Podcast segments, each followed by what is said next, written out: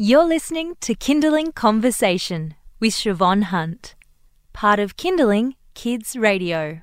As our children grow, we, their parents, also grow. We're learning new things all the time, particularly once they start at school.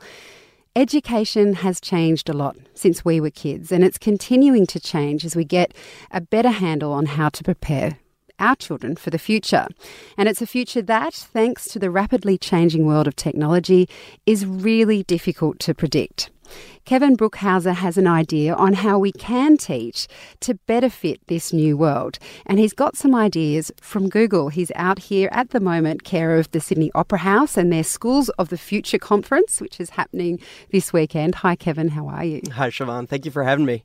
Before we get to Google, um, people, when they talk about future jobs, often use the word creativity and they say it's really important. But I'm always curious about what that creativity actually looks like in the real world because we're not talking yeah. about painting pictures, right? right, right, right, right. Well, there certainly was a time in our modern society when uh, we needed a workforce full of people who knew how to be compliant and follow instructions. And, you know, in a lot of ways, that's how our school system was set up to create a, a workforce that, that would be great at following instructions. But now, in our technology infused era, we have computers and eventually robots that are going to be really good, in fact, better at following instructions. And what we need are people who know how to solve problems and truly create solutions to those problems that we face. And that's really been, been my goal in pushing the changes in education that we're seeing right now. So, do you believe we can teach this skill? I think we can set up an environment that makes those creativity and, and innovative skills uh, more likely.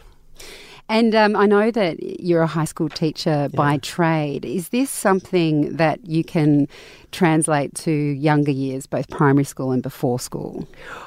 Not only can you, I think we must. I think it's really important that we understand that our goal in education needs to change and we need to make sure that our goals are not just to create compliant automatrons that we need to create kid create uh, an atmosphere where kids feel open and uh, willing to try new things, to fail along the way, and to learn through through those mistakes, and most importantly, create work that has a real world purpose your let's talk about the 20 time project which sure. is what we're really getting to here and how um, i'd love to know how google features into this idea of yours because i'm of the generation that grew up when Google had the motto, do no evil. And we all laughed and went, ha ha ha, do no evil. You're doing evil all the time. You are evil. You right, know? right, right. So I'm really curious how it's um, inspired such an amazing idea and one that is really important for our kids' future.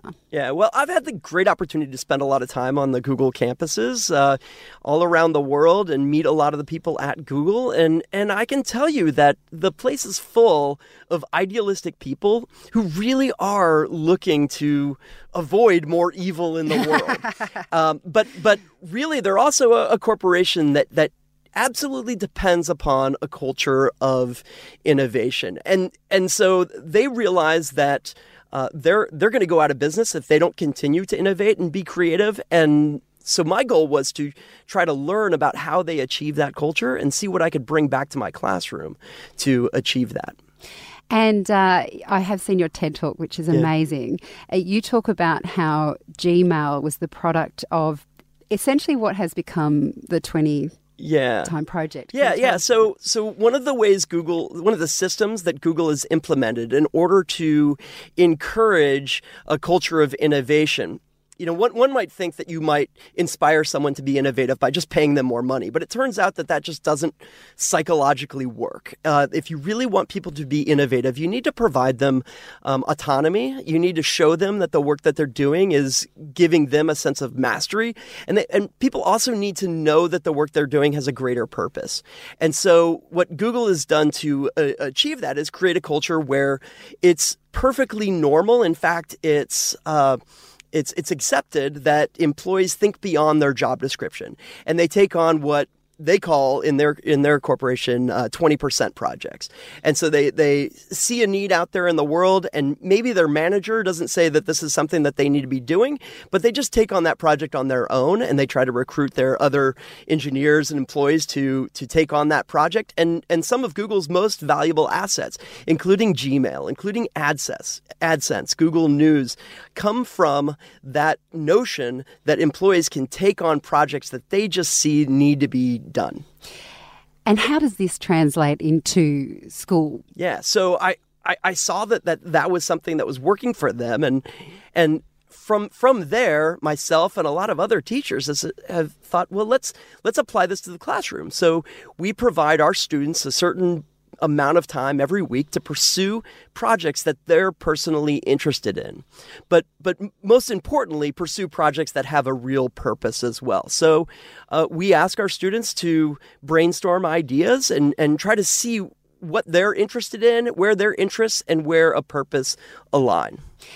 Uh, it's interesting when you say that about brainstorming because I have flashbacks to when I, I used to teach university students right. students radio, and they could always uh, we always did a feature where they could choose whatever story they wanted to right. do, and the brainstorming ses- sessions were honestly like pushing the proverbial uphill because people just they just didn't know where to start right. and their ideas would be really um, not very out of the box not very wide thinking now you have a way of overcoming that I find fascinating and very counterintuitive. Can you right. tell us about how you got your kids to put up all the bad ideas? Well, the, the what I noticed was that my students were coming up with really safe ideas. And, and, you know, the, the golden rule of a brainstorm is there's no such thing as a bad idea. You're really trying to open up your brain to all kinds of different possibilities. But one of the things that I've I've learned in my you know 18 years as a teacher is that that kids are kind of mildly interested in the content that I'm teaching, but what they're really interested in is not embarrassing themselves in front of their peers. And so that's why when they have some crazy off the wall idea, they're hesitant to share it with others. And so I, I, noticed this filter that all of my students had. And, you know, they kept coming up with ideas like, let's have another bake sale. And I was like, I don't need any more bake sales, right? And so instead of allowing my students to come up with bad ideas, I decided to try mandating it. And I said, I want you to spend 20 minutes coming up with the worst ideas you could think of. And you know what? They came up with some really awful ideas. Like no question, I was I was uh, once I once I actually dictated that they were to come up with those bad ideas. They they did, but but there were some surprises as well. Um, one major surprise was just they spent 20 minutes of my class having a ton of fun. They were playing with their brains, coming up with off the wall ideas and laughing and and and but but even after that they started sharing their ideas. And when you looked at some of those ideas they, they started to look like they could be good ideas. And they were it was a really an amazing experience to see great ideas generate out of what were intended to be bad ideas. You're listening to Kinderling Conversation, and I'm speaking with Kevin Brookhouser, who is the founder of the 20 Time Project. It's basically about teaching kids how to learn to be creative or how to embrace creativity, given that's probably the main skill they're going to need in the future. One thing, Kevin, that I've noticed looking at the education system in Australia anyway is it's a behemoth. It's huge. Mm-hmm. There seems to be here even pockets of really great ideas of um, coding and trying to break out of the rigidity of the education system as it stands. And um, but these are little ideas, and, and it right. feels like I, I'm wondering how you change such a big system. I mean, can we change it in time?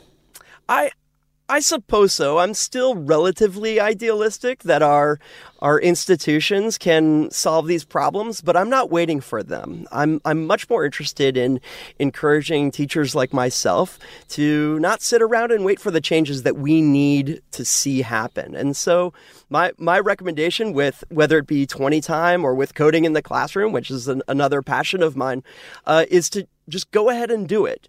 And uh, I've found that uh, that things work really well when you um, decide to uh, avoid asking for permission and just going forward and doing it and seeing how it works. And uh, so that's I, I, kind of encourage teachers to do what they know is right in their hearts and move forward anyway. And there's another part that I've been noticing. There's a, a, journalist in Australia called Tracey Spicer. She's just written a book. It's quite a bit of a feminist manifesto. But one of the things that she reflected on, which I think I can relate to, is that as a young girl, um, her her aim in the class was to please the teacher. Yeah. And when you talk about how the education system is set up, yeah. I can see how even students today, lots of students today, aren't learning to learn, they're learning to um, get approval yeah. or to be praised. And you mentioned in your TEDx talk about um, how if you want to inspire creativity, you don't give an A plus or a D minus. We here have a test called a NAPLAN test, which you don't need to know about. It's very complicated. I don't even understand it all. But there, there are many parents who are quite skeptic of this idea of always testing our kids. Yeah. And I mean, do you find that, that, that testing generally is something that is harmful for children's learning? Yeah, I don't know if it's harmful, but I, I certainly am very skeptical that it does anything to help kids learn.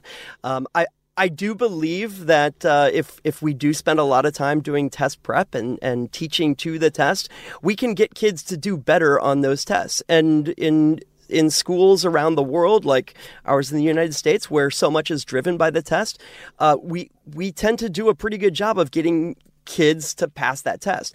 But uh, there's a quite a bit of research out there that suggests that when you retest kids after the stakes are gone, they lose all of that knowledge. And and I, I just don't think that.